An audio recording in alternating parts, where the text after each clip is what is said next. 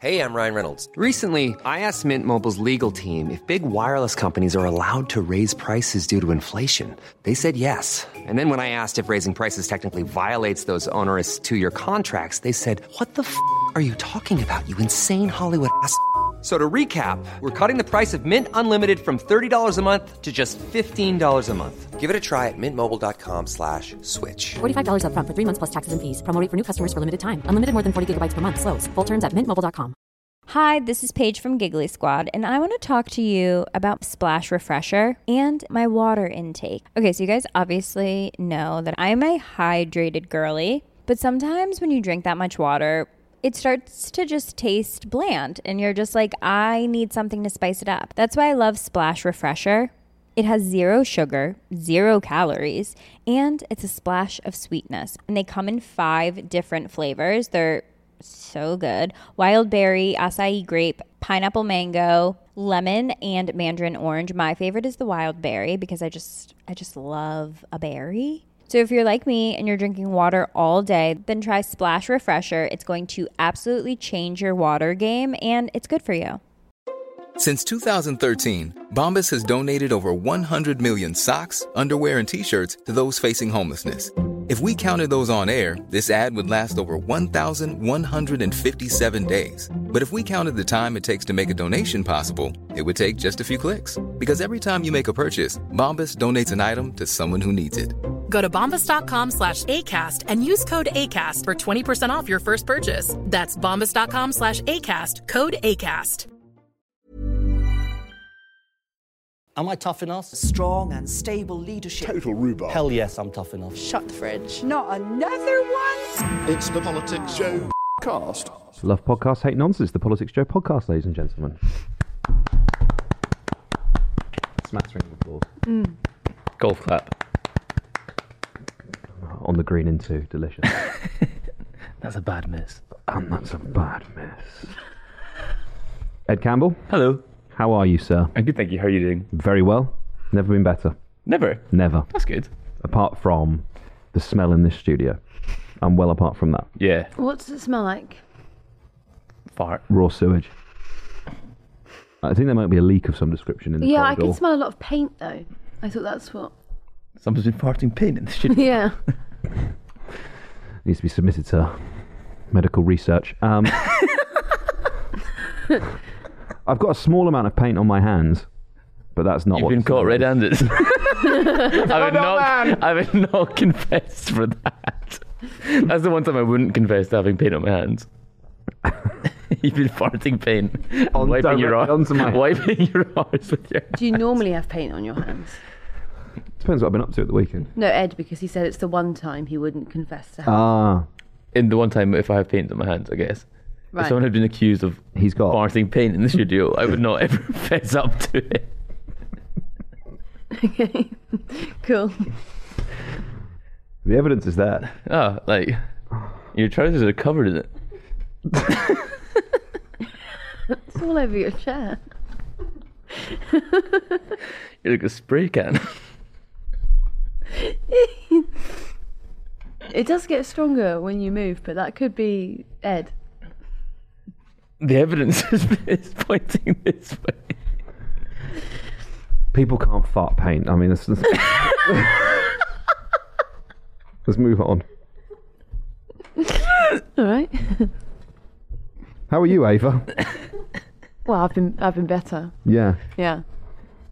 You know, the smell. Yeah. Why did you say, why did you say it was so good? No, I said it was good. Yeah. Never mind. You recently learned you can fart paint. You said you've never been better. What's happened to you that's so good? Getting to come to work with you guys every day. That's nice. Having discourse. Oh my God, you've got an Apple Watch on. I do. Wait, what's that about? Um, I've decided to. I've decided that the trade-off for um, all of my data, like when I go to sleep, when I'm upset, when I fart paint, when you're doing a Jackson Pollock, and by that you mean hitting his wife. I get that one. I meant paint, to be clear. I meant farting paint, not the other thing. and I want Apple to know that. No, it's quite. It's just quite good, isn't it? Heart rate monitor. Yeah. So they really do have a have as in a vice grip. Apple doesn't vice like grip. Like you could like I agree, but equally I understand the argument. You could just buy a Fitbit or something like that. It's just not sleek. It doesn't look as good. You can't get your text on it. No.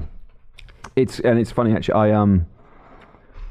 I've thought a lot about this. I haven't, I haven't gotten for a really, really long time. And I've even like on my phone, I've tried to, I've minimised it to the point where to use it as little as possible. We'll talk about this later on actually in the episode, mm. right, when we talk about phones and schools.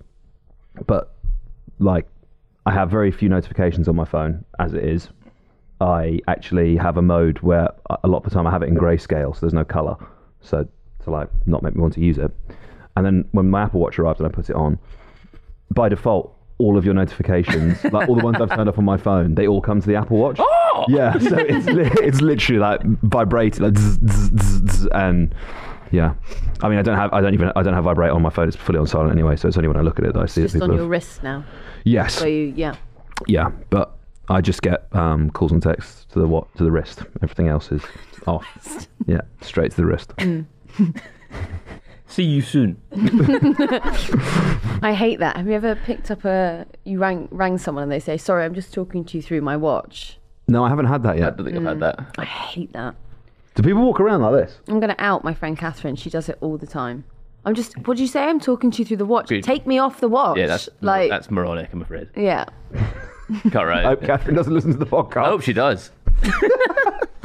Stop that. Mm. My my flatmate, instead of manually putting a timer on his phone, says, Siri, set a timer for twenty seconds. That's so disgusting. Which I, it, like freaks me out. It's done it for years. I pulled up, actually, near London Bridge. I pulled up on my bike next to someone, and the guy was going, hey, Siri. Hey, Siri. I was like, oh, that is so ick. Yeah, that is fear-inducing. Yeah. There was a really good um, Corey... Is it Doctorow? Doctorow? I don't know the guy's name.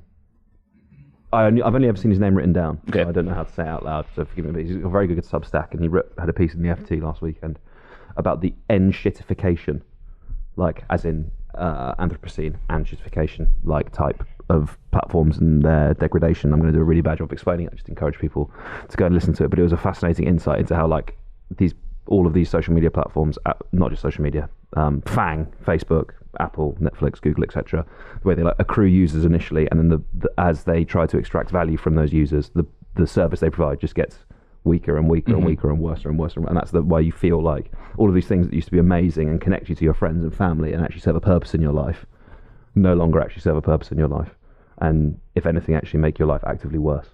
Yeah, um, which I think probably the most explicit, although maybe that's not exactly what the case has happened with Twitter, right? That once upon a time it actually performed a function in your life, and now it kind of doesn't. Yeah. It's just bad content, or just porn bots replying to everything. Speak for yourself, my guy. Porn bots reply to everything. Oh, I just got charged for Amazon Prime. They were listening.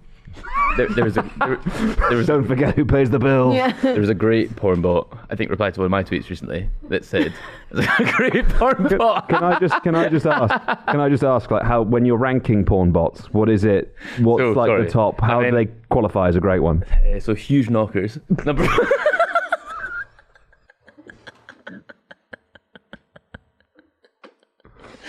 I mean, no, because he actually. Do you remember? He sent like a YouTube comment, one of our YouTube comments.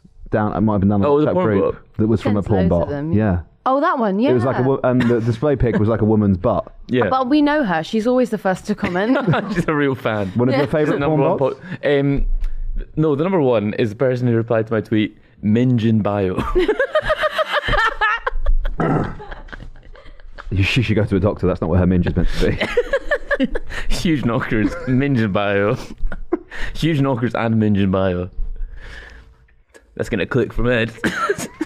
It's quite prudish to only like have the minge in bio, isn't it? Is that not the least prudish thing to have? No, because you can you can post minge straight to the timeline if you want to, can't you? Coward. Was that not just the front? What, just the what, just the front?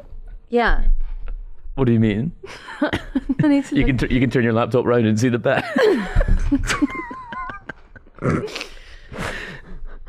I don't know. Ed being like, no, I'm more of an ass guy, turning the laptop around. Why can't I see it?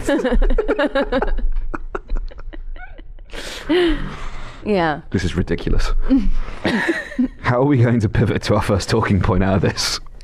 Um, well, actually, when, when it was announced, this policy, I, I can guarantee there would have been a lot of minges in bio underneath listed, wouldn't there? So, segue. It's the Politics Joe cast. Shall we talk about some serious politics? Uh, Ava, why don't you get us kick-started? Let's talk about the Scottish Labour conference. What's been going up on up the road? It's always what's been going on, Ava, and not what's been going on with you. In fairness, that's the premise of this podcast, I guess. It's what's been going on. So no, no, no, no, no, no, no, no, no. What is up with you? No, nothing. I've actually right. Yeah, I actually quite like to talk about this. Okay, well, the floor is yours. I think I, I said get... it six times this morning, so yes. It'd be good for me to actually get on with it. It would be, it? yeah, yeah, yeah. The opportunity's here. I've offered it up to you. Yeah, you can, you can just start talking when you. So, uh, Scottish Labour conference has been going on this weekend, and one of the first, well, big news lines that came out of it, only news line that came out of it, was that uh, the conference had voted on a motion to for an immediate ceasefire. Now, that was tricky because it would mean that the Scottish Labour position is now out of kilter with the main Westminster party, main Keir Starmer party. Now, Starmer went up to Glasgow and he gave a speech. And in that speech, he said that he would back a permanent ceasefire and he would like to see the fighting stop now. But he did not use the word immediate. And that's important because this Wednesday, the S N P will potentially lay a motion where they will call for an immediate ceasefire. And Labour are thought to be placing an amendment to that motion to get rid of immediate. So they say ceasefire at some point. Hmm. That's where Labour are. Okay. That's a, that's a shift in his position, mm-hmm. isn't it, Ed? Like, because, as we know, from the start of the conflict, L B C, Nick Ferrari, he gets that interview, right? And he says Israel Israel has the right to cut off water and electricity from Gaza. Yep. So from um, endorsing war crimes to to calling for an immediate... You're going to get some calls. Yeah, I mean, it's a damn... No, no, no, no, not immediate. Sorry, sorry, sorry. A big... A, a ceasefire at some point, but a permanent one, nonetheless. Yeah. That's a, that's a, that's a change. Certainly is. Well, it is a sea change, and some pundits are suggesting it's because they've been... Um, it's in reaction to some internal polling that was conducted by the Labour Party that said that Muslim voters would no longer vote for Labour. I personally hate the idea that Muslims are a homogenous group that vote together. Like, that's a really interesting thing, you know, because um, I know I'm taking this on a bit of a tangent, but briefly, you know how, like, in American politics, they'll often talk about, like, the black vote. How a black, how, how's the black vote? Yeah, yeah, know, yeah. Like, how, how are Cubans how, doing? How are white women going to vote in the election? Mm. And there's uh, because obviously, like, you can break down voting by into all these kind of different demographics, but we don't really do that here, do we? And it's kind of it's like I don't know whether it's uh, a sort of uh, a sensitivity about, you know, like you said, condensing people into homogenous sort of mm-hmm. blocks, or whether there is just something sort of maybe the uniques, the Americans, the uniques, the Americans are just a bit more brash about it and okay with talking about things and that. Do you think it's because class is less of an, a signifier in America than it is yeah, here? Because people talk about, like, A one, B two, I will homogenise the working class. But I think people, I think people do like that. That's that's the signifier. People talk about, like, the Brexit vote. Yeah, yeah, yeah. White brick. White. How dare you? How dare you ask me how Muslims are going to vote? Tell me how the working class will vote. But it's also to do with density, isn't it, and where population is. Right.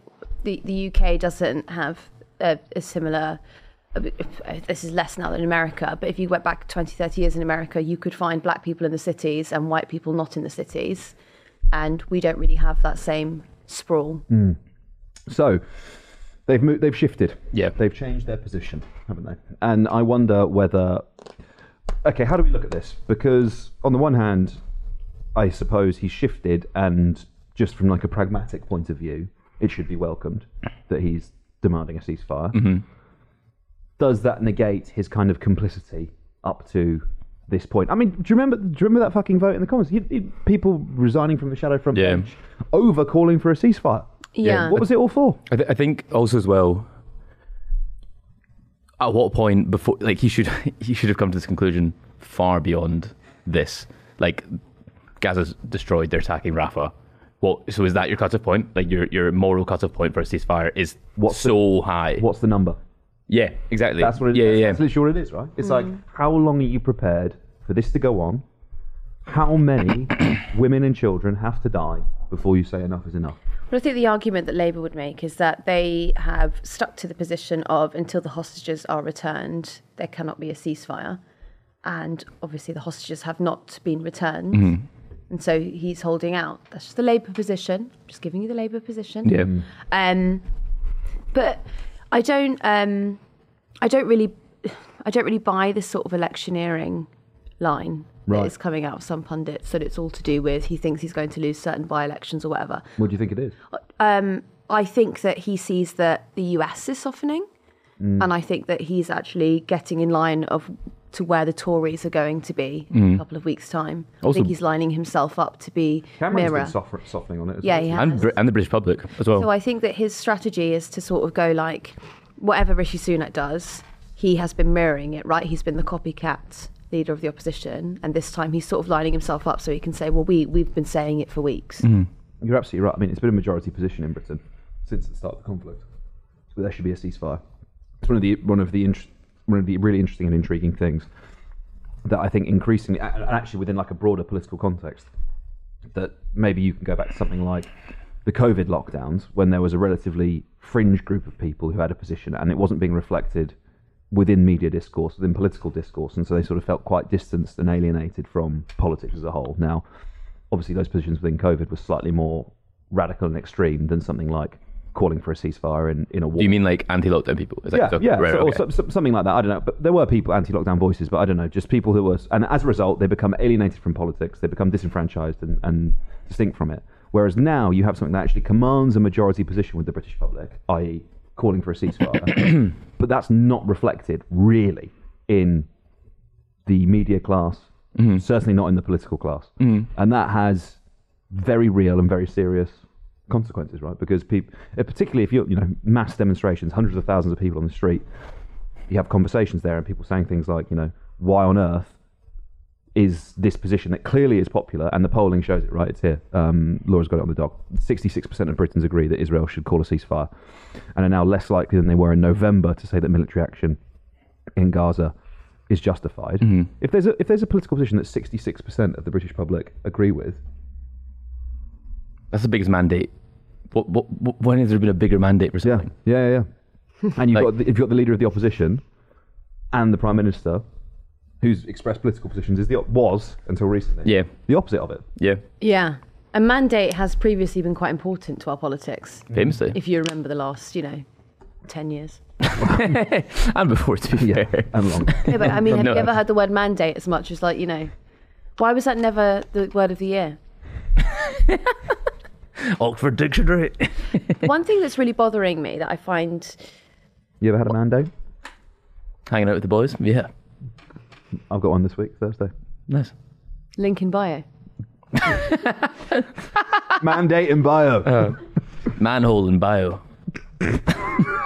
What, sorry, what's my manhole? Your, uh, your bumhole. Right. Sorry, I thought that was... That all, I, I didn't think that needed explaining, no, I'll be honest. Well, I just wanted to be, yeah. There's an irritating thing going on in this, this room. This right now. no, Increasing no. tendency, an irritating tendency for vulgarity when trying to talk about the situation in Gaza. Yeah. So commentators have been talking... So over the weekend, when the delegates at that conference voted for that motion, the reaction for a lot of pundits was to say how childish that was. And, oh, yeah, Israel's really going to stop bombing now because a little conference in Glasgow has voted to for a ceasefire. And that, that line of thinking is, like, exploding my brain. Mm. Because is it not quite obvious that if you have the opposition pressuring the U K government to pressure Netanyahu, that that might have some sort of outcome? And if you don't believe that that chain works, then what's the point in Britain? Because we clearly have no place or power on the world stage whatsoever. Mm, it's also it's also the opposite. So the um, position you're talking about in Westminster with the leader of the opposition and the Prime Minister not being aligned with British public, we're now, it's now the opposite in Scotland, as in, well, Anas Sarwar isn't the leader of the opposition, but Labour are polling second in Scottish elections. Hamza Youssef has been very vocal in his, in his pro-Palestine position since the beginning of the conflict, and Anas Sarwar and Scottish Labour are aligned. And so so Anas Sarwar could potentially be First Minister one day, and at that point he has a position on an international stage and a mandate. too pressure. Well, they agree on so if, much if, else, you know. this is this is the thi- this is the thing, though, right? Like that line of our okay. So let's take that first of all. Let's take follow the, lo- the the logic of that argument that you've just set there. Like, why? What does this have to do with anything? Like, you know, oh, the political parties adopt a position. It's not going to change what's happening in Israel, right?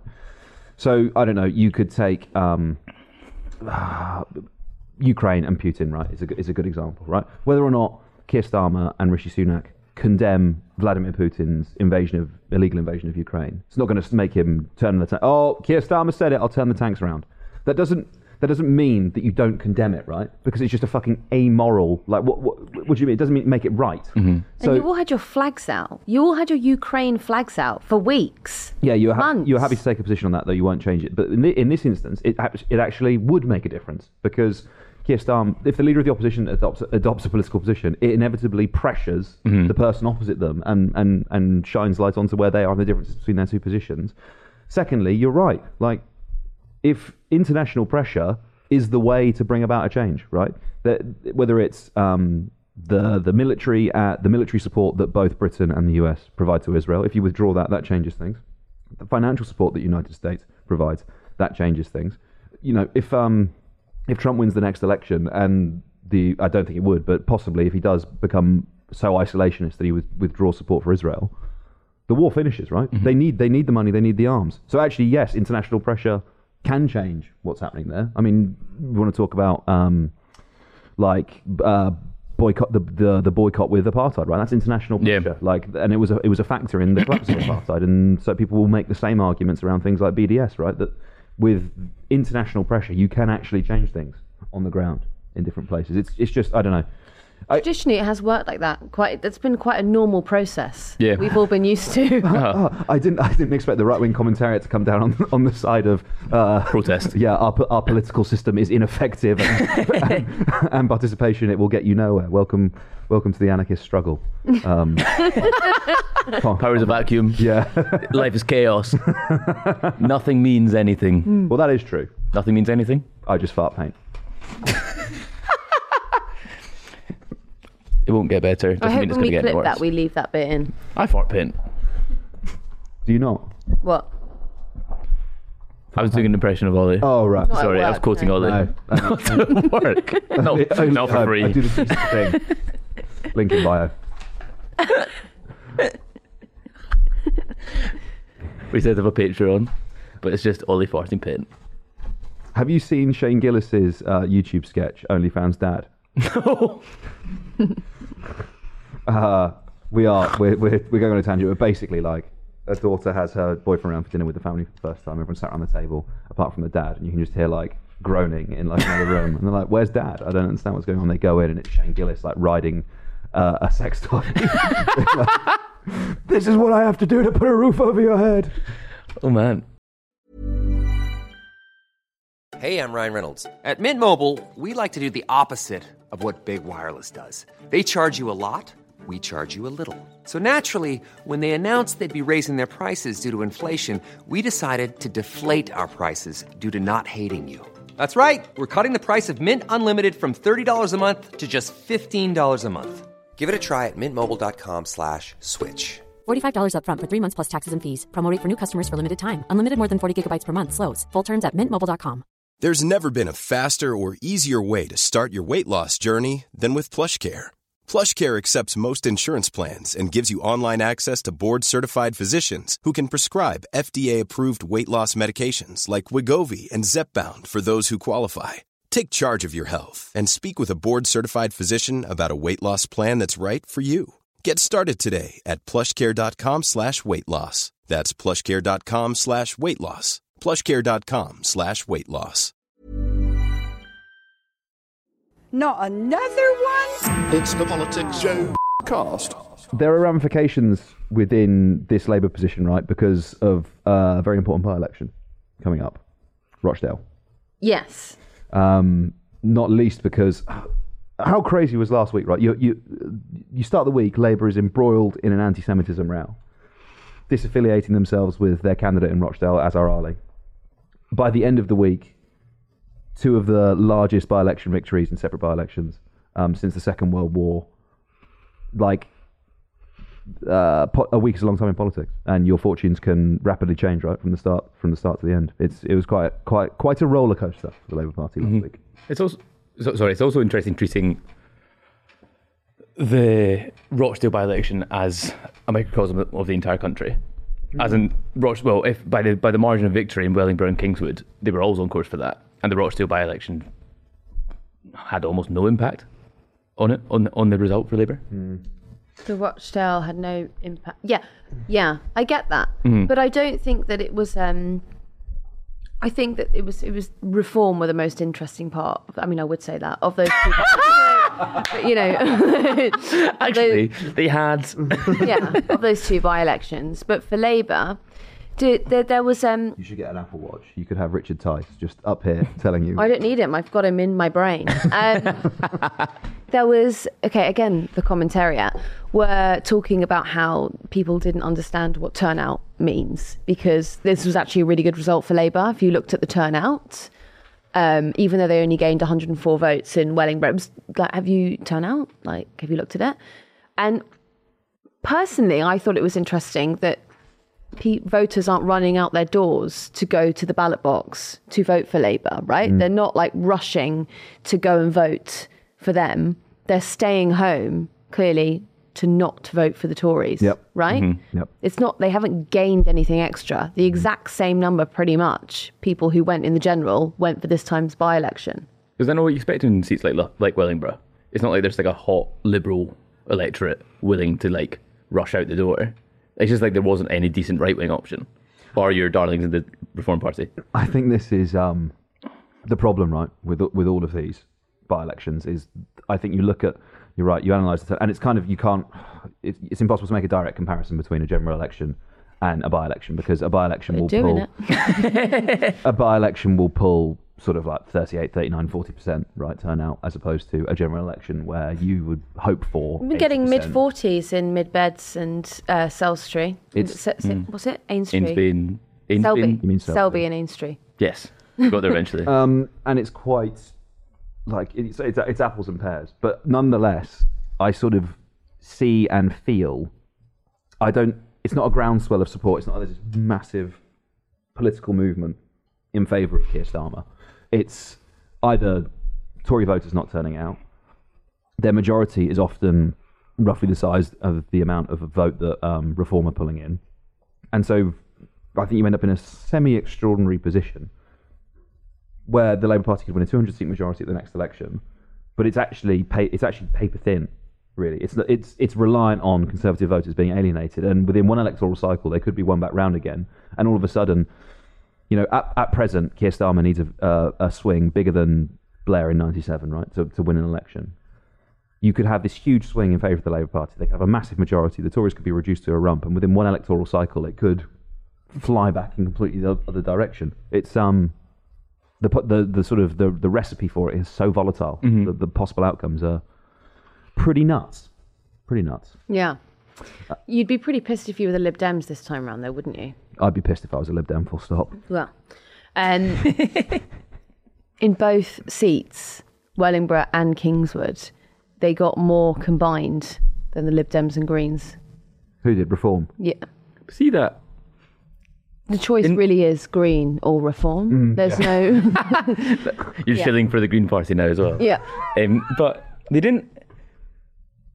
I don't know. I think in Wellingborough, Lib Dems hadn't gotten over ten percent since, like, fifteen years ago. It's not like a seat... I don't think it's a seat they do well in. I also think I'm going to... Should Reform not be doing better if they are the insurgent party on the right? I hated when you put that in the chat on Friday. Yeah, no, you did. I actually tutted when you, when you sent it through. But, uh, like, so this... so. UKIP won by-elections. Can we just do? Can we just do a little? Uh, can we just do a little um, reenactment of that moment, Ava? Of, of me sending Ed's, yeah. sending message. Ed's messages arrived, and yeah. can you? How did you react? What did you do? Well, first I like you know wept because he finally messaged me, and I've been waiting all day hoping validation. Yeah, and then I saw what he said, and I was sick in my hands. And then I clapped it all over my face. And then I rang Richard Tice. You'll believe. Yeah. He's undoing all my hard work. Yeah. But there was a really good video, I think it was from the Super Bowl, of an American football of Richard Tice. That. I just... Yeah, of a, an American football fan who's ginormous, huge, like, you know, enveloping a, a plastic sea. Mm-hmm. And he's so drunk, and he's just sat there with his hand in front of his face like this. Oh, yeah. Being sick. And so it's kind of like spurting that out the sides fucking disgusting. And all over himself. And it keeps going and going and going. And he's like stained brown. And there's like a pool forming that underneath him. That is rank. Yeah. yeah, I think that he needed an ambulance. That, that's not a well That man. wasn't wasn't good. So that was you on Friday when Ed sent you the message. When, yeah. When I, when I suggested that. What did you suggest then? I think Reform... Right, so Wellingborough is the type of seat that Reform would hope to be hoovering up votes in. They got thirteen percent, which is only three percent more than they... poll nationally. Do they? Are they? It's the best they've done. They got over ten percent in both, right? It's the best. It's the best they've done. But is it? It's not brilliant. It's not phenomenal. You get thirteen percent off of nothing in a Tory seat. I wasn't. Well, okay. What? What did Brexit poll there in in twenty nineteen? Did they run there? That's a good question. No. I, I, I don't no, think they did. They wouldn't, but because it's a Tory seat. If if if well if Reform are this insurgent right wing party and you are not doing well in a in a place like Wellingborough, how well can you be, expect to be doing nationally? Like, are, like Councillor Tom Jones, friend of the podcast, described them as the party for golf club bores, and this might prove that they didn't. Like, if if you can't even appeal to the people who've had Peter Bone as their M P for however long, then are you are you making a compelling case to the electorate? Can I just show you something? Because this is actually crazy when you look at the numbers. This is something I got on WhatsApp from Richard Tice just a couple of days ago. No, go on. I'm no, I don't. No, they they didn't run then. But in in twenty nineteen, the Conservatives got thir- Peter Bone got thirty-two thousand votes. Mm. Labour got thirteen thousand votes. Turnout was sixty-four percent, right? Mm. This time around, when the turnout was thirty-eight percent, Labour got exactly the same, thirteen thousand votes, mm. and the Conservatives got seven thousand votes. So, rough. But but the but that's a collapse. That is a hell of a collapse. Yeah. Yeah. That's ex- big numbers. I banned that word from myself. Other yeah. Extra- you, uh, what, extraordinary? Yeah. I wouldn't like to say extraordinary anymore. I would well, I would call that extraordinary. I came in here would one day. Would you call it extraordinary? Extraordinary twice. And then he was just like, oh, do you want what, new word or something? Ava just found out what extraordinary means.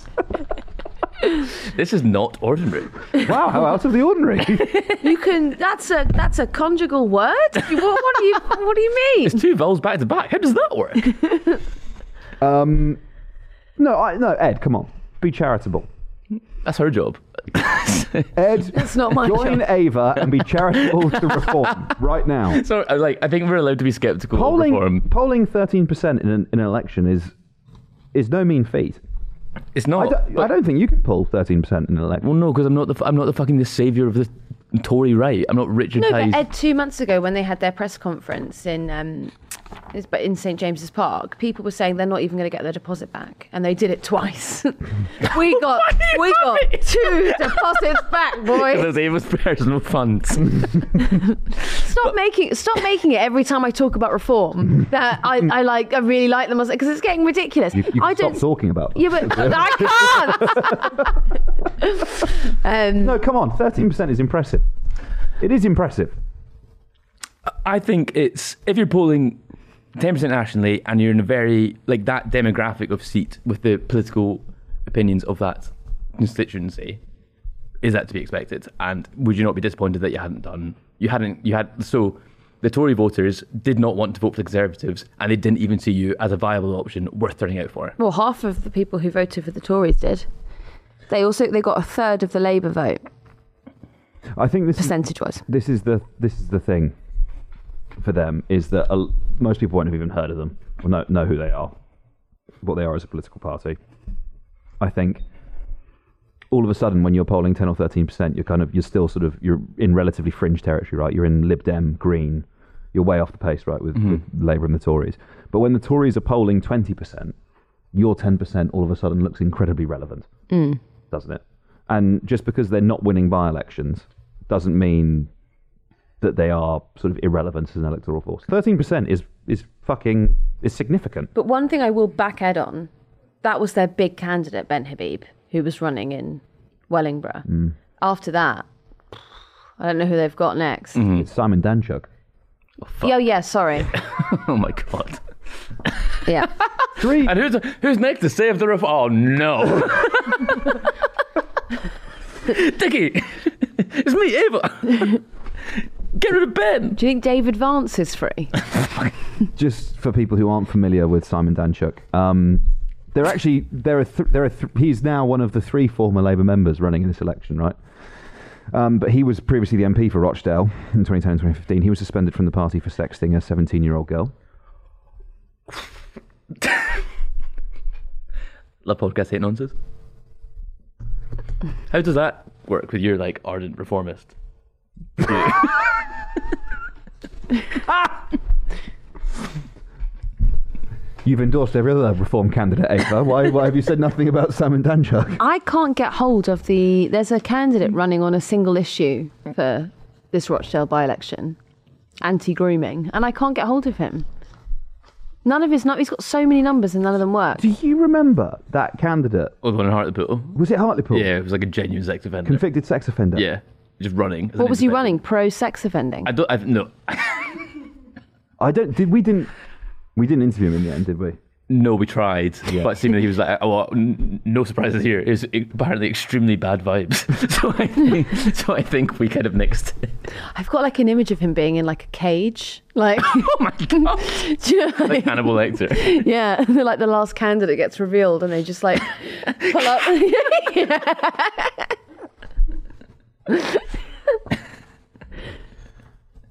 Genuine question. Don't accuse me of the thing you're going to accuse me. Could Sinn Féin win in Rochdale? No, I'm not asking that question.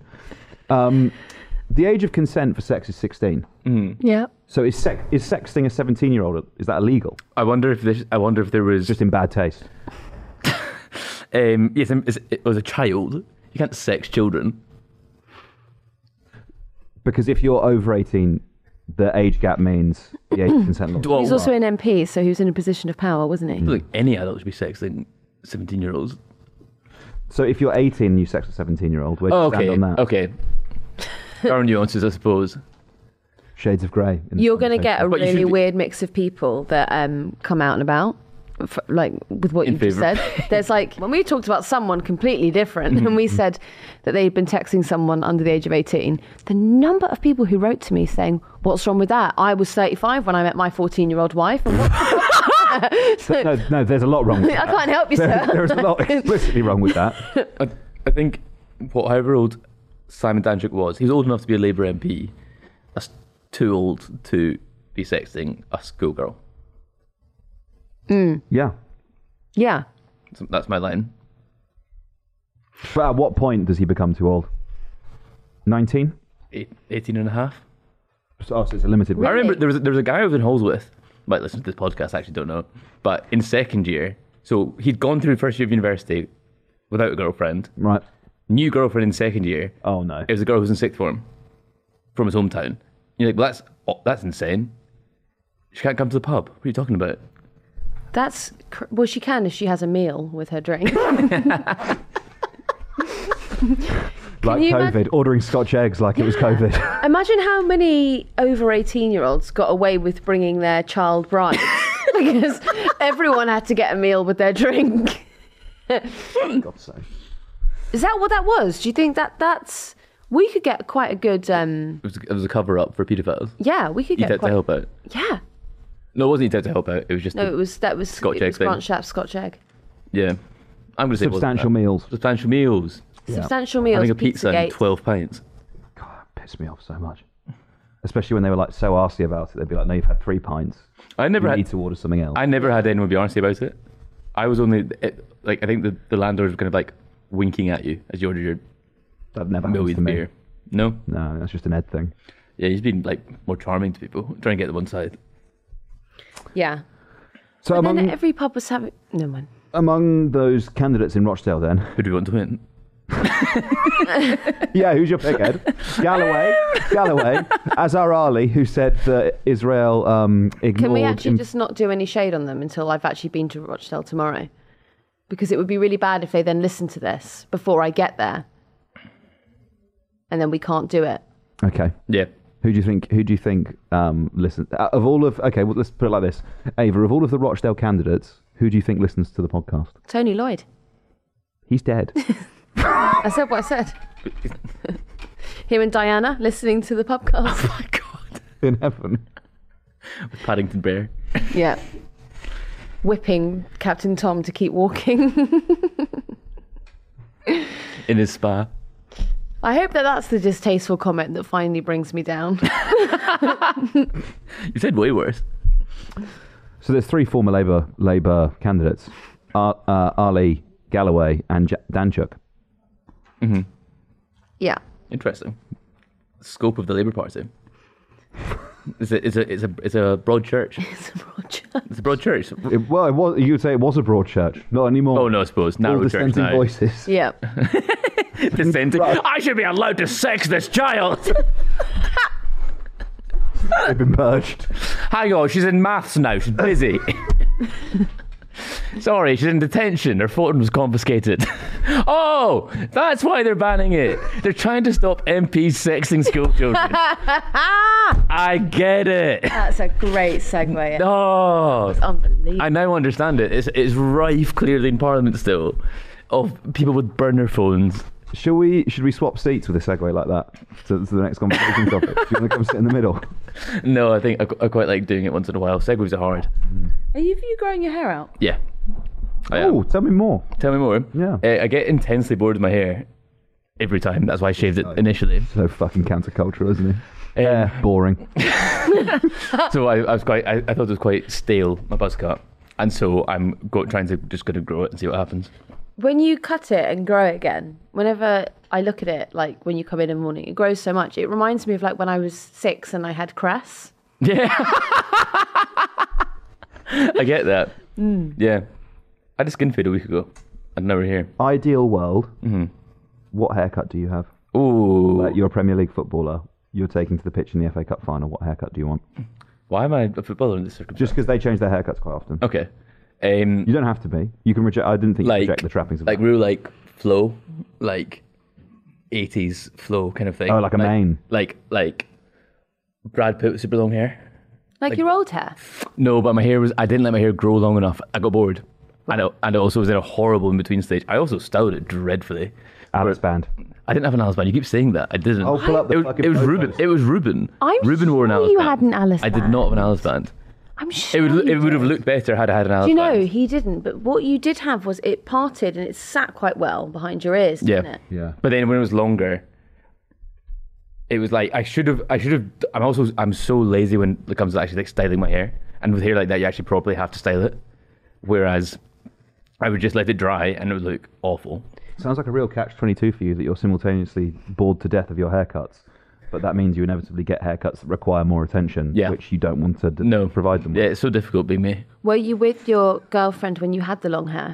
I was, and then got my hair cut like the next week. Which which way did she prefer it? Uh, it's too shorter. Early to give an opinion, right? Shorter. It's like a week. Preferred it shorter. Yeah, so a week in.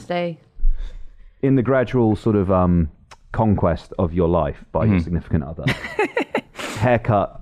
Domination of haircut is probably what, like one year in, two years in? I don't think she's any domination of my haircut, that will to come, be honest. That will come really? Time, my guy. Oh, no. You're not getting bored of it. She's whispering it at in, night. Point in my sleep. Grow. Grow like cress. Oh, grow like cress. I should got an egg. With it. Do you grow cress and eggs? I made that up. No. Yeah. In what? Yeah, you used to put I, them in eggshells. I thought it was like a loo roll thing, wasn't it? Or no, no, no, no, it's like kitchen towel, wet piece of kitchen towel. Yeah, it was for the same purpose. Yeah, but you put that, you didn't have the egg in there. You take the egg out mm. and you just have the shell. I'm looking forward to um, germinating, starting to germinate some of my seeds. Mm. Yeah? Coming up, yeah, no, it's getting warmer. My Cavallonero has had a resurgence, but it's bolting. It's run to seed because it's been so warm recently. What's a Cavallonero? Uh, it's like kale. Oh, okay. You know Cavallonero? I don't know that. No. Really? Never heard of it. Never heard of that vegetable? No. I'm sure you. I'm sure you're right. I just haven't never heard of it. I'll just show you a picture so you know what we're talking about. It's, it helps, doesn't it? Why not grow kale? Um, it's just like personal preference, really. I'm yeah, take your pick. What do you? Uh, what dishes like do you put it in? You seen that? You've oh, okay. Before? Yeah, I think. Oh, yes. You've I've now. That? I've seen it. Now you've seen Is it written down. Is that a new phone as well? No, I just took it out of the case. Someone My, just completely. I need this guy. Someone had. Yeah. No, I just took it out of the case. Well, he but, was back on L B C this week. Yeah. He's got that broadcast money. They actually pay him in cash. As he leaves, as he leaves the buildings, so there can be no contractual connection to us after each broadcast. um, what was I going to say? Something at phones? No, no, sorry. Yeah, you're desperate for me to not talk about my, my germinating seed. Oh, sorry, no. No, no, no, no, no. No, no, no. Um, what else have we got cooking in the allotment? Uh, I will start probably with lettuce, and I might also try and force some marigolds. Um, something that I got wrong last year was that I wasn't doing enough sort of um, collaborative planting. Right. I w- didn't have enough flowers in my garden to attract predators, so I had a bit of an aphid problem on, oh, no. on my beans. Oh, this is where the, the duck... Suggest- yes. Duck and slug suggestion yes. came from. Yes, exactly. You will remember that conversation. And so what you've been told is no duck, no slug, flowers. Well, the the, the insects that the, that the marigolds will attract, they, they won't be able to do anything about the slugs, um, I, I suspect, unless I get, unless I think parasitic wasps can, can fuck with slugs. But that's the problem, bringing all them wasps into your garden, isn't it? Yeah, but anyway, so that, so they will attract insects that will then eat the aphids that, that plague my crops. And also, the garden will look nicer. Yeah. Because it will have flowers in it. Yeah, that's a great idea. I think you should do gardening content in your own... T- I've said this to you before. I think you should have like your own gardening TikTok. You can be like Francis Bourgeois, but for gardening. Maybe I'll do that. Yeah. Why don't you do it, but as thirst traps? What, me? You should wear Seeds like... in bio. You, yeah, you could wear dungarees with no shirt on underneath and... Assless dungarees. Yeah. uh, bum poking out. Marigold in it. With like the flap on the back. Yeah. yeah. I um at lunch I saw I saw one of my mates, and he was telling me about he was in Berlin and they were going to go to Berghain but didn't go to Berghain, but he had worn his outfit. They just went to And so I said to him, right, so you're going to Berghain, right? And I don't know, let's say you're going to wear assless chaps to Berghain. Are you just stood in the queue? Bummer. In assless chaps? Do you have like a big coat mm-hmm. that you take off when you get there? How does it work? What do you do? Oh, do you just leave, leave your apartment in bondage gear? Mm-hmm. Not that I know not everyone wears bondage gear, but you know, in for helps. a penny, in for a pound. It yeah, helps. When in Rome. But suppose like, what do you do in the U K? Like, if you're going to a bondage club, do you wear a, a disguise? I think you'd wear a big coat. Nothing else. I think you know. I'd want to say I feel regal enough to wear a fur coat. Then I think people would look at me and go, that man is wearing a thong under that. He's a gimp mask in hand. Trench coat probably is what you're is what you're talking about. No, but about. if yeah. you're wearing coat over like tights, because if you, I'm guessing like tights would be a part of that possibly. You would just look like you're wearing a normal outfit. It's fine. See, see, sometimes when I go to the gym in the morning and I wear shorts, you shouldn't wear tights. I don't wear tights very often, and if I did, that'd be fine. Anyway. twenty-first century, man. Come on. But I, I, if I, I'm going to the gym in the morning and I wear my big coat over it because it's so long, it's long, and I sometimes wear shorts to the gym. And if I do it up, it looks like I'm I'm just a flasher. Flashing. Which I thought it, we were being sex positive in the twenty-first century. Oh, yeah. Flashing's not. It's, it's a crime, Ollie. I think you should go and stand in fucking Rochdale, brother.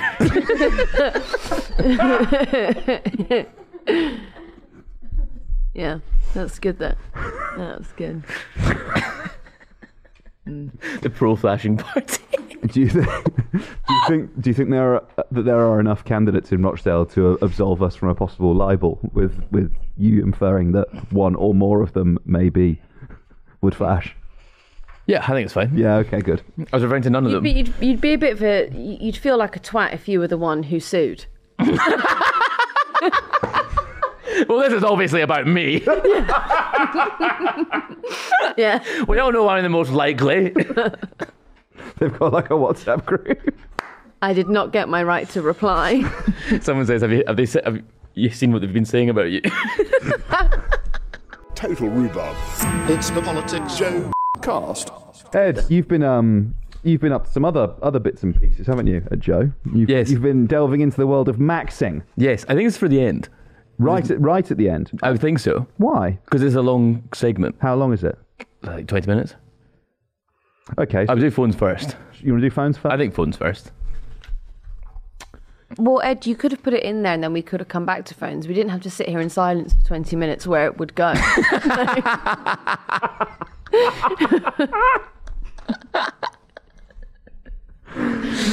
don't understand how editing works. No. Neither do the audience. They still think this is a green screen. I'm so sick of it. Look, look audience. Do you want to hear something it. else funny? That was like, there's like a wild conspiracy about, so when it was just Ed and I, mm. and then like a couple of people kept coming in here to fiddle about in the cabinets, and uh, like we had to stop and start a few times because we're like, who is that? And where it's been cut, you can just see the bit where we go like that, and it cuts. And people are like, what the hell is going on there? I, I I am actually a fan of a really hard smash cut. Yeah. Where it's clear that something has just been removed from the episode. Like, don't even paper it with a camera angle change. It's just, we're here, and then we're here. Yeah. I like that a lot. I like it as well. Should we all swap seats? I offered it to you earlier. You declined. No, for a smash cut. Your boyfriend does that a lot, doesn't he?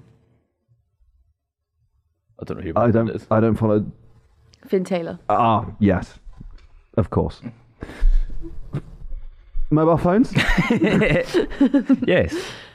Uh, Gillian Keegan on the airwaves today, Ava, talking about issuing guidance to recommend that schools ban mobile phones during the school day.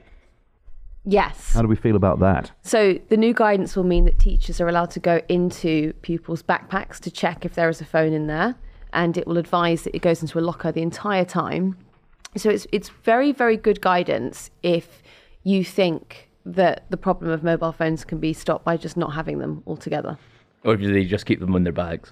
But then you've legally made it not your problem, which is very clever, isn't it? Because the schools are now like, it took place on the phone, we told you not to bring that here, bullying's not our problem. It's so fucking stupid. Yeah. I hate this. Oh, little Tilly is policy. traumatized because she's seen someone being, you know, attacked on TikTok. She shouldn't have had a phone. She shouldn't have had a phone at school. Yeah. So I see this differently to you guys. Here we go. Are you pro? Uh, I think so, yeah. I think so. I'm I'm anti-banning sixteen-year-olds from having social media and mm-hmm. smartphones. I think that's just lud- uh, ludicrous. But I think the strongest possible argument for it is to remove them from the school day. And I don't think you're going to um, stop bullying. I don't think you're going to stop, you know, all of that stuff. I'm not suggesting that it does. I think purely from a focus on your fucking lessons, mm-hmm. be educated. I think it's a good thing to not have fun. But they can, but they can do this anyway. There's no need for this announcement. Like, head teachers can, can just do that. Well, yeah, they can, but I think it's it's sort of like almost like a bit of a catch twenty-two, sort of empowering them. I know this because I went, uh, I did a talk at my school and I chatted to a couple of the teachers about it, and they said they felt very conflicted because on the one on one minute they'll be in a lesson like um, dishing a link out to students to be like, they'll survey the whole class, right? They'll answer, ask a question and people answer it on their phones and mm-hmm. they can see, oh, fifty percent of you said blah. And then the next minute, once he's finished that, and if someone still has their phone out, he then confiscates it and, you know, come and get it at the end of the day. They fit, they thought that it's like, on the one hand, a very useful classroom aid, and then on the other hand, a very negative thing in the classroom. And they felt like the direction it was going in was that they were going to be banning phones during the school day. You see that, that uh, some teachers were worried because they'd been getting filmed mm. by pupils. That seems crazy. Yeah. But to me, I don't, I see it as like drinking. Like mm. drinking is going to be a part of your life, whether you decide to consume alcohol or not when you turn eighteen, right? Yep. And if you've been around it and socialised with it yep. before you're eighteen, you don't end up drunk in the ditch at yep. freshers. Yep. Because you, do you know what, but you control. But you wouldn't recommend that they were doing tequilas during the school day. See, that's where you're wrong. Do you know what does need banning? Teachers on TikTok who film stuff during the day in their classroom. Winds me up. Like, they're just, do, they're just doing stuff for content. They're not like teaching. They're, do you ever see those? And it's like, it's like it's it's never of the children. It's like front facing camera. Damn it! And then the, I don't want to see it. Rochdale. um, but they just like make they're doing stuff for content, and they do, do like it's like a call and response thing, and it's dumb. I think you should be concentrating on doing a lesson. The kids who play Wordle, the out. teachers who play Wordle with the class. Yeah. I'm not gonna lie, guys. This feels like not the problem. Yeah. To be honest with you. Well, TikTokers. But you know, it's an addendum. They should ban that too. If the children can't piss about their phones, why are the teachers allowed to? Yeah. Look, fine. Yeah. I, no I, phones. I tell you what, that would get a lot more buy-in from the pupils. Teachers too. Your teachers also will not have their phones. Yeah, yep. I would back that. But then that's not fair on the teachers, I don't think. I think that you've got to learn to live alongside it, and I think it would be better to for the government to be concentrated. So it's just pie in the sky, pipe dream, but like to be concentrating on trying to regulate big tech than to to try and curtail it at the back end. But, but then that's also the problem as well. It's like this government is fucking finished. And they're just announcing things. So there's just, there's something to talk about. Yeah. But, you know, like the, the problem with like what I didn't like this morning was the I, I Brianna Jai's mother was being used as the sort of focal point or the push the peg. point, the mm. peg, hook yeah. for this news story.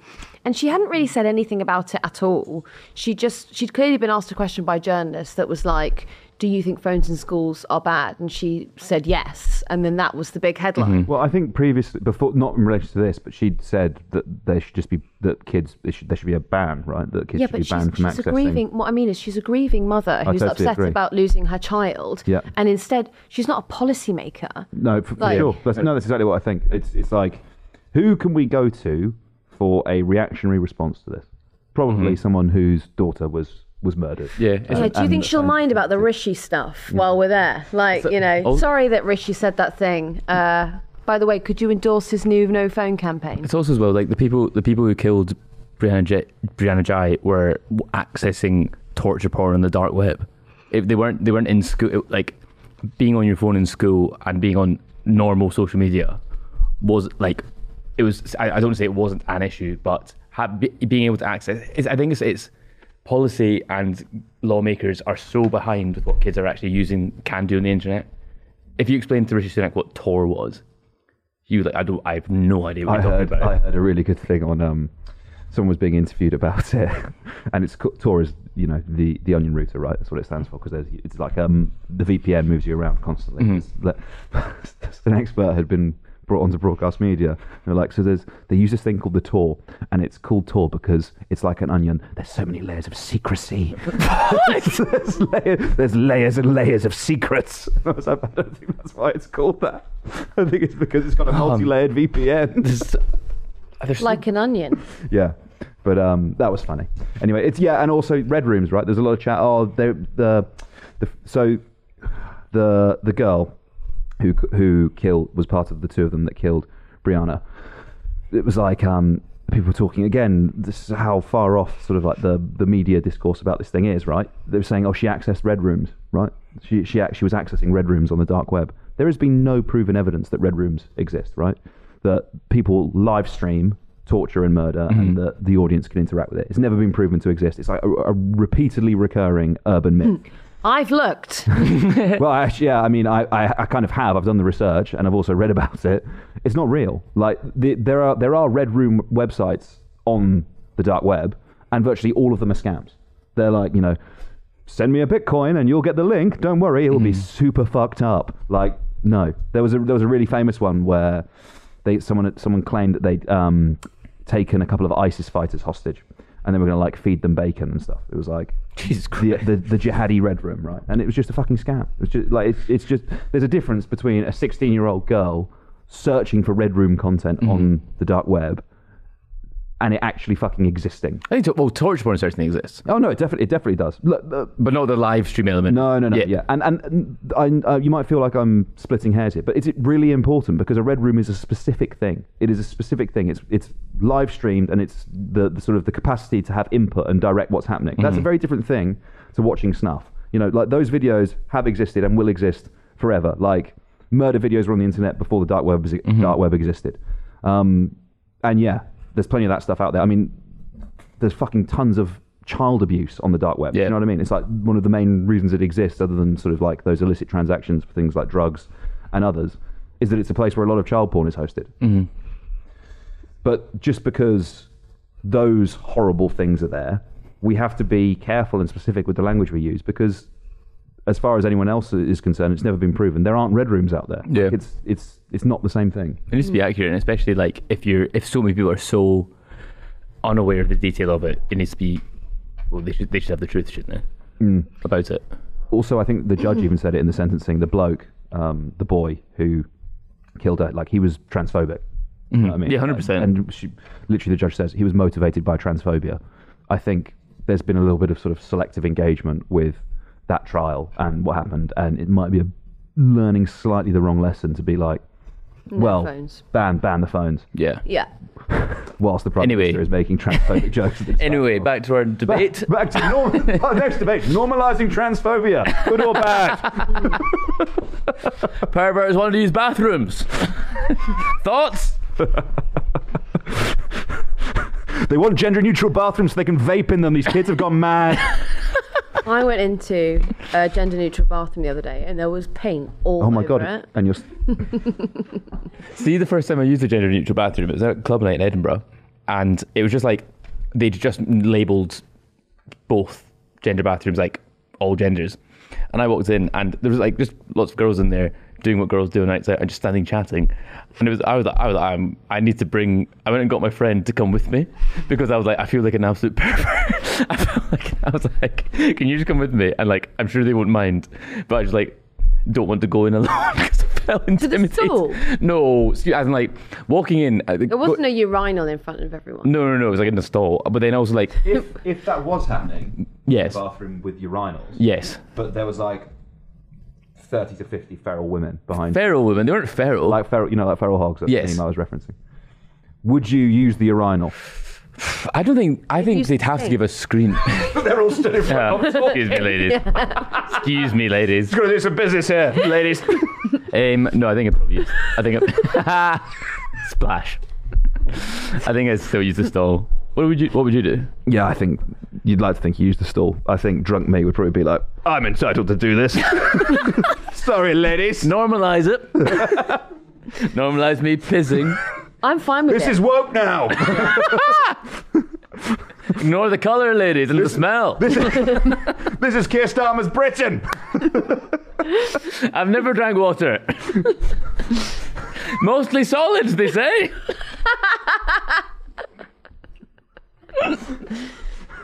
My doctor told me I'm at risk of death.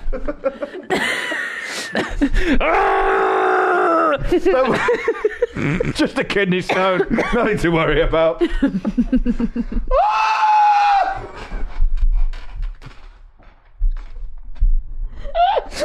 Can I squeeze your hand?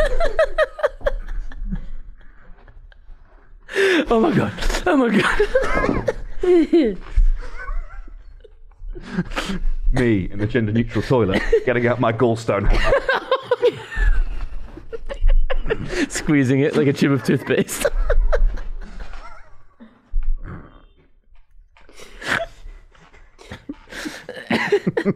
I hope this is the episode that that bloke from The Spectator I was talking to earlier listens to. I hope it's this one. I think you'll enjoy it. I think you'll like the podcast. We have never had it so good. It's the Politics Joe cast. So Ed, tell me... Um, Tell me about getting into gender-neutral toilet maxing. That, what does that involve? What does that? So uh, that's when you use it really efficiently, like we've just done. Yes. Um, so journalist Ben Zand, in an episode for Channel four's Life Uncovered, was investigating the world of trans maxers, which is essentially when you're an incel and you transition to being a woman because you want to have sex. And so I caught up with him last week and made a conversation about his documentary. And just before we listen to that, maxing is a, is sort of a community. It exists beyond just being trans, right? You can max other things. Yeah, so it comes from like the idea of like when you have a video game character, like say a World of Warcraft character, and you maximise your stats. It's like you, you enhance your stats to play the game better. And then so there's looks maxing, which can take quite... So it goes on a scale from like going to the gym to get bigger muscles and look better to like jaw hammering to get a better jawline and leg lengthening surgery, which like they break your legs at an infinite amount of times, and not infinite, presumably there's a limit. And so they grow. Be careful with your language. If you and then there's me. A red room that they make you go. Yeah, so it's the idea of improving. It's like an incel term for going out of your way to do something to improve your life in some way. There's also S E A maxing, which is going to South, which is Southeast Asia maxing, which is going to Southeast Asia for sex tourism. Is there an argument that the trans maxing community are being used by the Telegraph to to explain what just it's not the other? Yeah, that's what I I think we, we discussed this in it, but like incels and um, that kind of alt right fandom or community rather, they they like prank each other. They do things. There's there's there's, there's a tra- there's a Trans-Maxi manifesto, which is one of the most ludicrous things I've ever. It's like one hundred pages. Manifesto. Yeah, it's it's it's worth the read.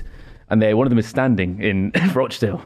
but but there's thing. But there's the thing, only manifesto you've ever read. Yeah, it's the most important. But there's things. That and the Unabomber. But there's. But there's elements um, of it, like they suggest that if you transmax in Ukraine, you transmax in Ukraine, one of the benefits is would, you would be conscripted. You wouldn't be. Yeah, because you'd be a woman. And so it's also, it's a really interesting dynamic in kind of gender identity, in that they don't, it, they're not like we're trans women, like we're still guys, which look like girls. Trans, like it's, they're, they're not terribly charitable but to, to trans community. Isn't there repercussion for like, the, the punishment for not, for failing to turn... to turn up to conscription, isn't it like you become a social pariah and like you have to leave the country, like, you know, you're not allowed to be there, or you'd go to prison or whatever?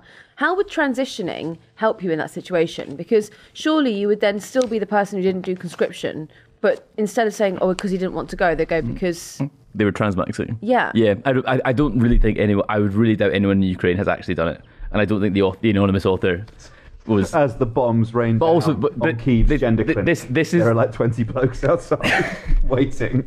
Did all... you know that your money, your money, taxpayer money, is going to a Tavistock, Ukraine? Tavistock, Kiev. I can't wait to read about this one on Herd.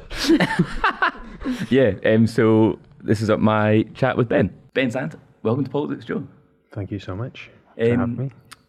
Thanks for coming in. Uh, how how would you introduce yourself before I, I'd probably butcher it? Uh, I'm a documentary maker. Simple, yeah. Journalist and documentary maker. I like to um, uncover the more difficult sides of life. Mm-hmm. You know, yeah. Speak to interesting folks. That's a good way of putting it. And you speak to very interesting people in your series, Life Uncovered, and it's particularly in your episodes about transmaxers, mm-hmm. which wasn't... It, it, it sounds... I, I doubt the audience will be familiar with the, with what transmaxing is. Um, what what is transmaxing? I mean, I suppose from how I've interpreted it, it's a um, it's an extension of of looksmaxing, uh, mm-hmm. which I'm also making a documentary about, uh, and uh, it's kind of this idea that you're trying to kind of become um, the the upscaling yourself in some way, and uh, either by some people will redefine their jaw. Or they'll, you know, if they're going to soft max, they'll go to the gym, something quite simple to try and change their opinion. I mean, their, their uh, appearance to be the kind of, you know, most attractive version of themselves. Transmaxing kind of takes that and says, okay, well, um, you know, there's a kind of manifesto that, you know, and, and the idea is, well, some men are actually just more attractive as women. Um, so they might not feel like a woman or, you know, have uh, gender dysmorphia or kind of, Uh, sensibility that they were born in the wrong body. They just think that they actually genetically are uh, more attractive physically as a woman, so they they're a man that starts to kind of transition to be a woman solely for kind of sexual reasons. Mm, and they, they talk about the other benefits that can be reaped from being a woman, one of which was cheaper car insurance. Yeah, cheaper is car it? insurance. Yeah, yeah. And um, the, the manifesto is, is worth buy. a read for those interested in it as well. As a point of curiosity, not not as not as a handbook, I would yeah, say, yeah. but it's pretty extraordinary. Yeah, and piece people of people buying you cheaper drinks at a bar was one of them, for example. That kind of, I suppose, really stereotypical kind of male-female roles. Mm. Um, the kind of manifesto uh, suggests that, you know, should you kind of transition as a woman, um, you'll kind of get those benefits, and although you might not feel like a woman, in most cases they don't. It actually, the manifesto specifically says, um, you know, it's not for people who feel as though they're in the wrong body. Mm. Um, it's for people who kind of want to game the system, which is obviously very controversial. Mm. It's also, it's like, it seems to discredit trans identity at all in that sense. I think it seems to, like, this is a choice and we're doing it for our benefits. And I think it can, I, I think, well, a, a trans colleague watched, watched it um, and was like, this completely alienates, or it, this... Um, the existence of this transmaxing ideology, they found quite, they took it as an affront to their identity. And they also, um, I think it's just, it's, it's, it's such an, it's such a bizarre thing, because why would you take, why would, you can't get wrap, really wrap your head around why someone would take such extreme steps for such kind of incremental, incremental gains. Um, how did you come across the ideology? Uh, from... making a film about incels. Mm. I think we spoke about that film. Yeah. Um, I'm also making a documentary about looks maxing, which is which we kind of briefly covered. It's kind of like, you know, going down the rabbit hole and just kind of finding one thing and then finding another thing and then finding another thing. Um, and, uh, you know, through looks maxing, uh, which, um, you know, uh, through the incel doc I made, you know, there's a guy in that who kind of was hammering his face, and he was kind of mewing and putting his tongue in specific positions in his mouth to try and change his jawline. And some people get leg lengthening done, and uh, you know, and uh, one aspect of that is like um, is the idea that kind of some uh, men kind of can't really looks max because maybe they are um, are smaller, or they have more feminine tones, or and uh, and for them to kind of, you know, become their more supreme self, it's actually better for them to just look like a woman, because they'll get actually better sexual interactions in that way. Mm-hmm. Um, and and yeah, you know, it is a it's a kind of very uh, it's controversial because of that idea, which is that it's not saying transition because, you know, so you feel like a woman, or this is something, you know, that you've struggled with. It's purely a kind of, you know, tactical move to say that I'm going to have more Uh, opportunity in my love life by looking like a woman. So in your documentary, you go and visit a transmaxer called Sammy. What did you expect a transmaxer to be like, and what did Sammy meet those expectations? So I expected a transmaxer to be kind of uh, somebody who was completely Machiavellian and uh, was just kind of, uh, I suppose, slightly, maybe, I don't know, taking the mick out of it, or, um, I don't know, odious in some way. Mm. Uh, I'd say uh, Sammy wasn't. I, I mean, I, you know, um, I quite liked them. Mm. Um, you know, we spent time together. They seemed like somebody, as many of these, I suppose, more conspiratorial um, ideas that come into the world, who was just kind of misguided, or perhaps using it as a kind of, um, maybe they were on their own trans journey and they were kind of using this as their reasoning. You know, it's so complicated. Um, there's a kind of scene within the in the film where um, we go through the kind of trans maxing manifesto, which is wild, you know, yeah. as as you said, you know, read it, and the kind of points in it are just, even like the testimony in it of like, yeah. You know, there's a bit in the film where I'm kind of laughing my head off, and it's not, I'm not laughing at anything beyond, it's just absurd. You know, it's a guy who's talking about the fact that he's really, you know, I think he's small, he's got like a tiny penis, you mm-hmm. know, that's how kind of specific it is. He's got like a micro penis, and that was the kind of decision making, is that if I have a micro penis and I'm small, then it I've makes sense for me to become a, uh, you know, to become a woman. That's the only option I have because I'm more feminine. There was, there was a hierarchy of options for for incels, basically, and the, and well, the transmaxing manifesto, you'd expect to say number one choice is it ranges from the, the the best case thing, the best thing you can do is medically transition to being a woman, and then the worst option is suicide, and in between those, there's like sex crimes, zoophilia, mm. et cetera, which I think really shows the headspace of of the author. It does, it does, and I think like it shows the headspace of that world, which like, you know, I, I kind of. found this when doing the incel doc as well, which is like uh, it's it is just actually quite upsetting mm. uh, a lot of the time, because like it's loads of men who are trying to kind of find themselves, trying to find their place in the world, and they kind of, you know, uh, often don't have a huge amount of friends in the real world and a huge amount of interaction, and they find themselves on these forums, and the forums start telling them that they have the answers to the world's problems. Mm. And there are these really extreme kind of solutions that make absolutely no sense. And yeah, quite often it's either do this insanely radical thing or kill yourself. And it's like, they're the only option you have. Your, your life is just over already unless you kind of take these paths. And it is tricky, you know, for and, me to get my head around. And if you don't have a strong social network in real life to tell you, to tell you that, then it just is reinforced. If everyone on your communicate, if all the anonymous people you're communicating with are telling you these are the only two options, and no, and there's no one in reality that you can speak to, a romantic partner, a close friend, you maybe don't have the best relationship to your family, you can see how you you can you can empathise with like how people get themselves into these headspaces. Totally, yeah, and I think I mean I I always try and come at it from a point of empathy. Like mm. I'm not actually going in there to ruin lives at all. You know, it's actually the opposite. I'm trying to say, look, these people exist. They opposite. They kind of operate on the fringes of society. They think that they're onto something. You know, first of all, are they? You know, let's talk to them about it. And then secondly, if not, why are they thinking like this? And I'd say, yeah, quite often it's like they're, they're lost. And because they spend so much time in these forums, they've actually, and they don't have kind of positive role models around them, or they don't have people that they can actually talk to. They're not going to therapy.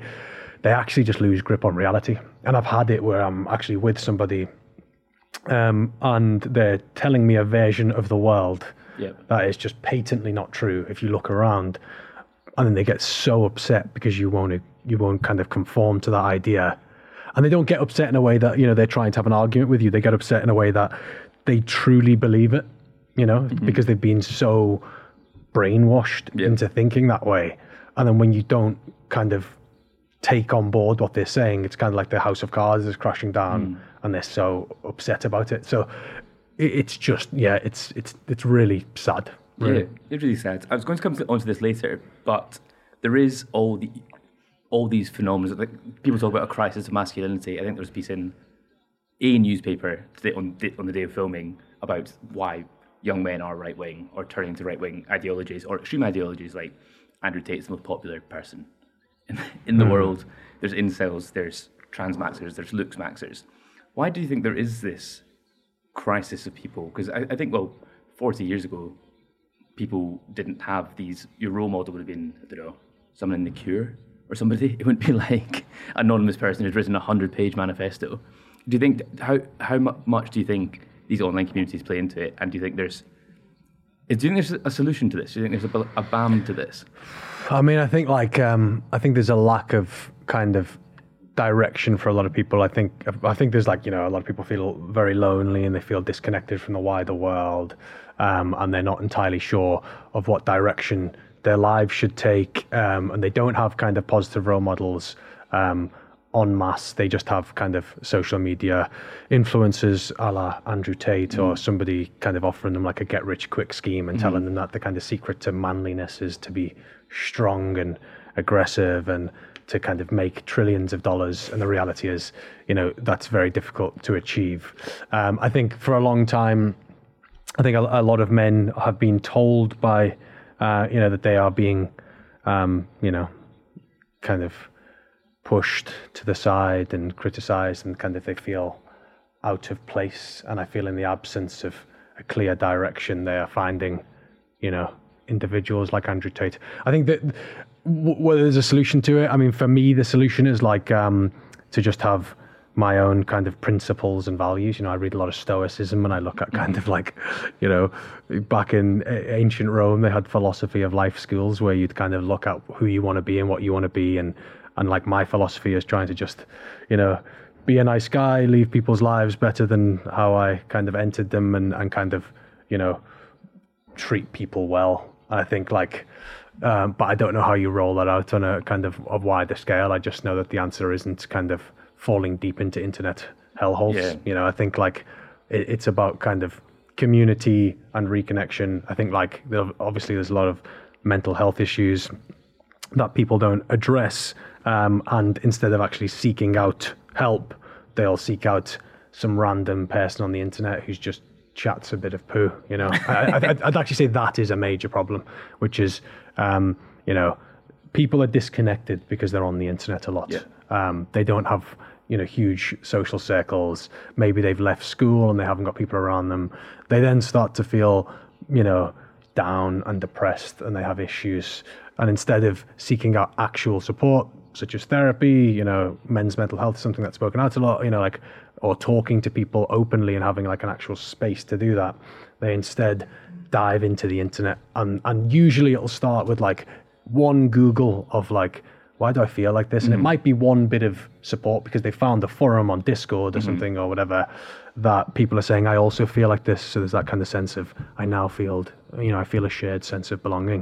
But the problem is the next stage beyond that is, well, actually the way you feel, the reason you feel like that is actually because you're just not attractive enough enough. It's not because you have, you know, some un, you know, addressed issue from your childhood that makes you feel, you know, abandonment issue, abandonment or whatever. Mm. It's actually just because your physical appearance isn't quite right. Mm. So if you do these things, then you'll feel fine. And they fall into that conspiracy. And then it kind of extends into a whole other world, which is actually, well, men and women have specific roles. You need to fill that role as a man. Mm. And then it just gets darker and darker and darker. So I think uh, people need to address their problems mm. prior to going down this route. It's interesting as well, because incels, or people within the incel, incel universe, I guess, it's always about, I'm not attractive because I'm five foot two, overweight, I'm spotty, or whatever. But lots of my friends are very nice people. They might not be the they might not be the most handsome person in the world, but it, they don't they're not they're, they're sexually active because they're they're yeah. nice people. They're friendly.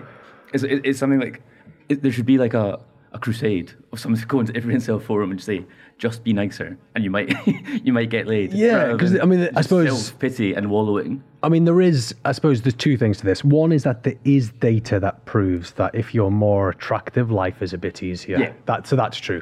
But then I think they take that and just take it too far, because I've met many incels, yeah. and they are not ugly. Yeah. You know, they're like good-looking people, mm-hmm. often, quite often. You know, and I think like um, it's like, as you said, if you're somebody who's got, you know, who's trying hard, they've got their stuff together, you're trying to build something, you're, you have a kind of growth mindset and you're trying to, you know, address your issues, people will respond to that and mm-hmm. will, you'll find love eventually. And you'll actually, if you actually put yourself out there, and quite often with incels, you meet them and it's like, they, they're not, you know, they're not engaging with the outside world. They're not going outside. Um, they're trying things like looks-maxing or trans-maxing instead of just actually meeting people. And then they don't, they can't quite connect the fact that if you're not going out, meeting people, making an effort, then obviously you're not going to have mm. any interactions with people. So it's not, you're, it's kind of like it was a non-starter because you never actually made that effort in the first place.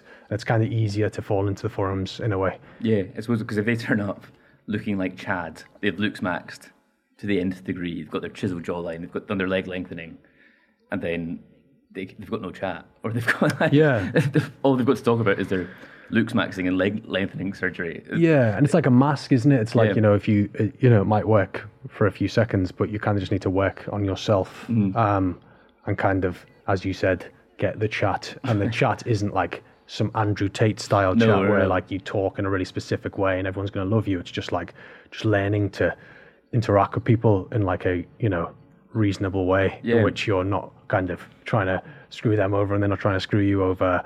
And you're just being genuine, you know, it's like, and, and that's the thing, which is like, they don't want to be themselves because they don't like themselves. Mm-hmm. Um, but they're, they're, they're nice people underneath mm-hmm. the conspiracy. That's the thing is like, and it's not that I'm saying, uh, I'm not like advocating for incels. I'm just saying like, they're just quite often, they're just troubled young people. Yeah. Um, vulnerable, have, very vulnerable. I'm really vulnerable, who have fell into these horrible ideologies. Mm. Like with anybody, you know, I spend my life meeting kingpins and drug lords and criminals. It's quite often similar. It's similar. Mm. These are like kind of people who come from really troubled backgrounds who have just fallen into this thing. And like, um, and they've, they've now started to assume that that's the only way they can live, and everyone around them thinks like that, and they've lost grip. And it's, yeah. So it's, I mean, how you pull them back is another question, and I don't know. It's also the anonymity of the inc- inceldom and the manifestos. Like, I think about like QAnon. Q's just a guy. Q's just a guy who made up QAnon. Mm-hmm. And I wonder if, with the Transmaxing Manifesto, it could well just be a prank by like a malicious actor who's written all this and said they could have completely, because the author's anonymous, the author's name yeah. is Ver, like Vertigo or something like that. And yeah. then you've, say you go along with it and you then you're trapped in the wrong body, all because someone online said it would make you feel happier. It's, it's, it, the, the cost of it are quite remarkable.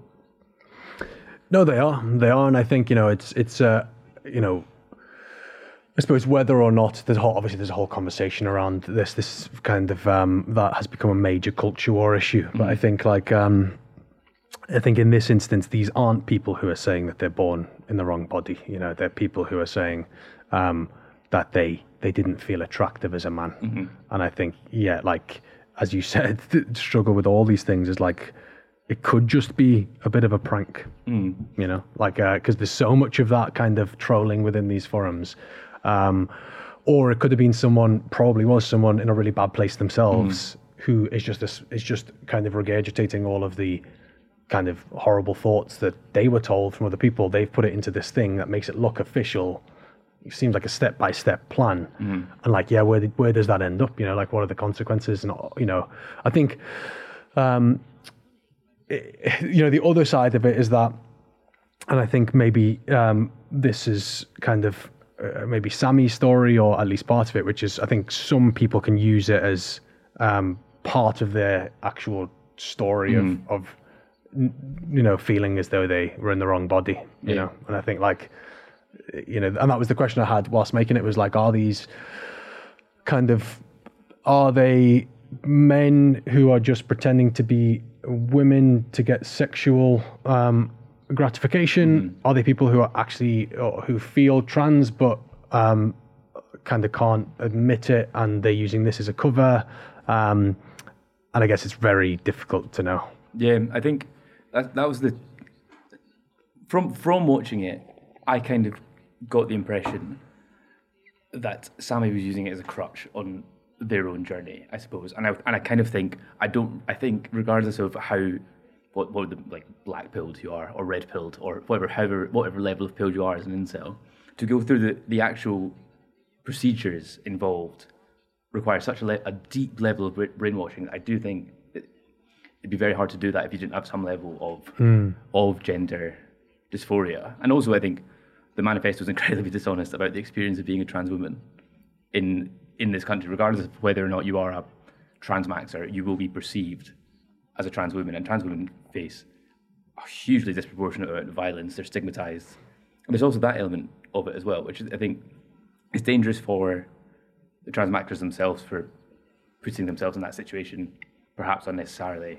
And I also think it could, it could be dangerous for trans people, because transmaxing as an ideology, if someone is, is aware of that identity, they can, any trans woman can therefore be accused of being, oh, you're not real, you're not a real woman, you're a transmaxer. Was, it, was, was that something that, that you had in mind when you were? Yeah, and know? I think, you know, it's um, it was definitely a show uh, we thought a lot about, and I think it's kind of controversial in every possible way. Mm. You know, it's kind of offensive um, to women, because it's the idea that, like, uh, life's just easier as a woman, yeah. and like, you know, you just which like, which is just yeah, which, you know, many people would uh, make some very strong cases for why that's not true. True, the um, comments will be yeah, exactly. Uh, so, you know, it's kind of uh, as you said, it's it's kind of problematic for the, the trans community, because, you know, people could then use that as a kind of to write off their experience. Um, so I think it's obviously. Uh, tricky. Uh, I think uh, everything I do is tricky and mm-hmm. really difficult, and obviously we have to think about why are we doing this, and, and I think at the end of the day, I'm a guy who believes that, uh, you know, these things exist and they are growing in the darkest depths mm-hmm. of the internet, um, and kind of challenging them and exposing them is the best way to kind of address it. And you can pretend loads of things don't exist, but they do, mm. and it doesn't matter just because you pretend they don't. So I think there's a there's a value in it. And, and as I said, you know, I see my role in this really as uh, not having. I try not my best to not have any opinions. You know, sometimes I may seem as though I do. I really try not to in these scenarios. At the end of the day, it's just like people live their lives in a trillion ways. You know, mm. it's like I can't. I'm not certain about which ones are correct, but like I'm trying to be like the kind of middle ground, the kind of just back and forth. I'm always trying to be the devil's advocate in those scenarios, and I think there's actually a big audience for that at the moment, because yeah. everything is so freaking polarized. Um, you just have loads of people pretending they know what they're talking about, and they don't, because mm-hmm. you know they haven't really experienced the world. So it's like I'm not actually pretending I know what I'm talking about. I don't at all. I'm just trying to be somebody who can like elicit some information from somebody, give kind of challenge them a little bit, and then say to the audience, "All right, take it as you will." You know. Like my, my my my tagline on uh, I think on social media is like uh, I make documentaries and then people send me offensive messages on the internet, I could actually which is that, basically exactly what happens each time. But quite often also you do get a lot of messages saying, "Oh wow, this has raised my uh, mm. you know I didn't know this existed." Yeah, is there anything that you particularly want to cover that you haven't been able to yet? You spent some time in some inter- in some interesting company. Is there, do you have like a white whale of a community or a person that you'd love to spend some time with? Well, we've just made one about psychics that actually came out to yesterday, mm. which was like a big topic. I like kind of mystic, mystics and psychics is something I'm always really interested in.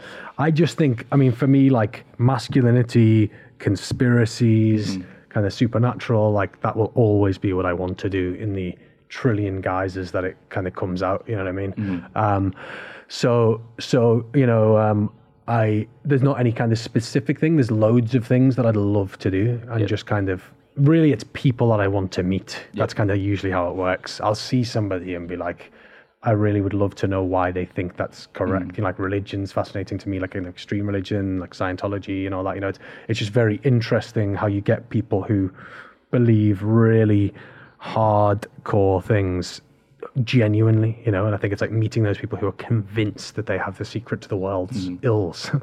And I'm just like, okay, I mean, like, tell me about it. Like, if, and I say this in the Psychic film that's just come out, and I say to the guy, like, if you can actually talk to dead people, that's like absolutely incredible. You know, that, that will literally change the foundation of existence. So it's like, if you can settle every argument. I know, it'd be amazing. So it's like, and I know a lot of people truly believe they can. So it's like, if you can, that's amazing. So I kind of go into it like, please convince me, because I don't know why I'm here. You know, I don't know the meaning of life. I wish I did. Yeah. I've been searching for it my whole life. I can't can't figure it out. So loads of people think they do.